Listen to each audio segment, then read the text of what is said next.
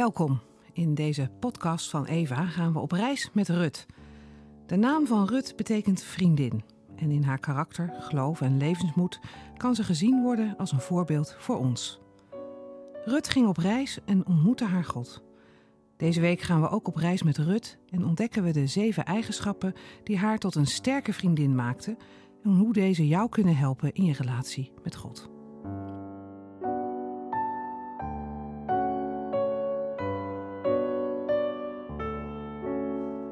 Dag 5. Door dik en dun.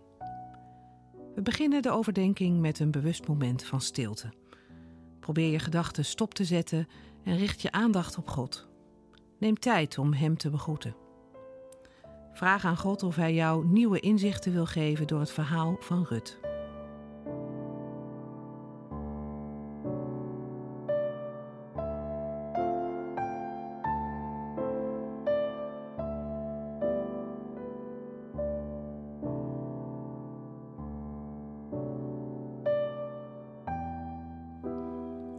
We lezen Rut 2, vers 19 tot en met Rut 3, vers 7. Naomi riep uit: Waar heb jij vandaag Aren gelezen? Waar heb je gewerkt? Gezegend de man die zo goed voor jou geweest is. Rut vertelde haar schoonmoeder dat de man bij wie ze die dag gewerkt had Boas heette. Toen zei Naomi tegen haar schoondochter: Mogen de Heer hem zegenen, want hij heeft trouw bewezen aan de levenden en aan de doden. En ze vervolgde: hij is een naaste verwant van ons en kan daarom zijn rechten als losser laten gelden. En Rut, de Moabitische, zei: Hij heeft ook nog tegen me gezegd dat ik bij zijn maaiers moest blijven totdat zijn hele oogst is binnengehaald. Het is goed dat je optrekt met de vrouwen op zijn land, mijn dochter, zei Naomi tegen Rut. Want dan zal niemand je op een ander veld lastig kunnen vallen. Ze bleef dus aren lezen bij de vrouwen die voor Boas werkten, tot het einde van de gerste- en de tarweoogst. Al die tijd woonde ze bij haar schoonmoeder. Op een dag zei Naomi, haar schoonmoeder: Mijn dochter, zal ik niet een thuis voor je zoeken waar het je goed zal gaan? Boas, bij wie je gewerkt hebt, is, zoals je weet, familie van ons. Vanavond zal hij op de dorstvloer gerst wannen. Baat je, wrijf je in met olie, kleed je aan en ga naar de dorstvloer. Zorg dat hij je niet ziet voordat hij klaar is met eten en drinken. Als hij gaat slapen moet je goed opletten waar hij zich neerlegt en dan moet je naar hem toe gaan. De deken aan zijn voeteneinde terugslaan en daar gaan liggen. Hij zal je dan wel vertellen wat je moet doen. Rut antwoordde: Ik zal doen wat u mij zegt.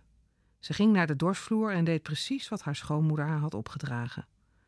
Boas at en dronk, voelde zich voldaan en legde zich te slapen tegen een hoop gerst. Toen kwam Rut stilletjes naar hem toe, sloeg de deken aan zijn voeteneinde terug en ging liggen. Naomi zegt in Rut 2, vers 22 tegen Rut: Het is goed dat je optrekt met de vrouwen op zijn land, mijn dochter, want dan zal niemand je op een ander veld lastig kunnen vallen. De zorgende moeder komt terug. Rut, die door haar daadkracht en haar besluit om te blijven haar schoonmoeder veel zorg gaf, ontvangt nu zorg terug. Naomi geeft Rut een wijs advies. De twee vrouwen zorgen voor elkaar. Heb jij ook een vriendschap waarin je voor elkaar zorgt? Naomi was bitter, maar lijkt nu weer initiatief te tonen. In een lange vriendschap wisselen emoties elkaar af. Hoe ervaar jij dat? Durf jij je eigen wisselende emoties aan God te laten zien, zodat Hij voor jou kan zorgen? Wat voor beeld heb je daarin van God? Wees even stil en breng je gedachten bij God.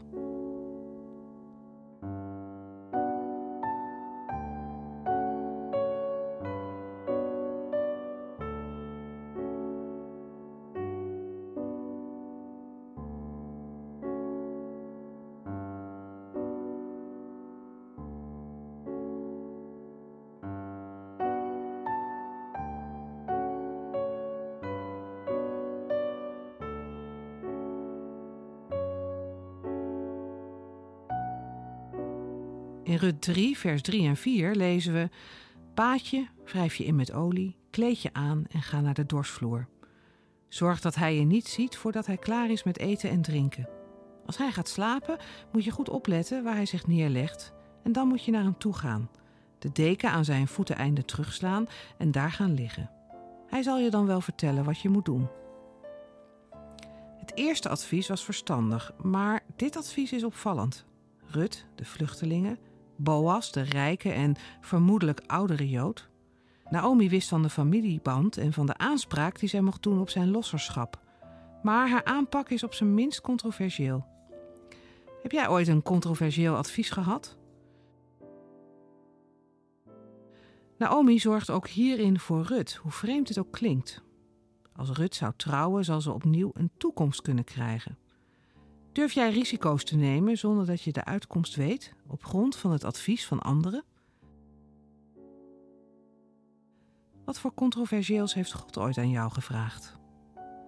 Wees even stil en breng je gedachten bij God.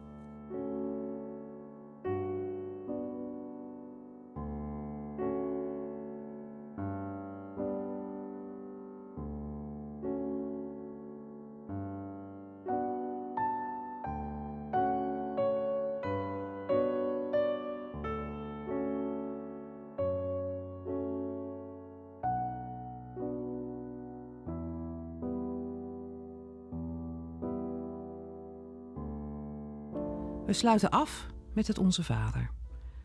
Onze Vader in de hemel, laat uw naam geheiligd worden. Laat uw koninkrijk komen en uw wil gedaan worden, op aarde zoals in de hemel. Geef ons vandaag het brood dat wij nodig hebben. Vergeef ons onze schulden, zoals ook wij hebben vergeven wie ons iets schuldig was. En breng ons niet in beproeving, maar red ons uit de greep van het kwaad. Want aan u behoort het koningschap, de macht en de majesteit tot in eeuwigheid. Amen.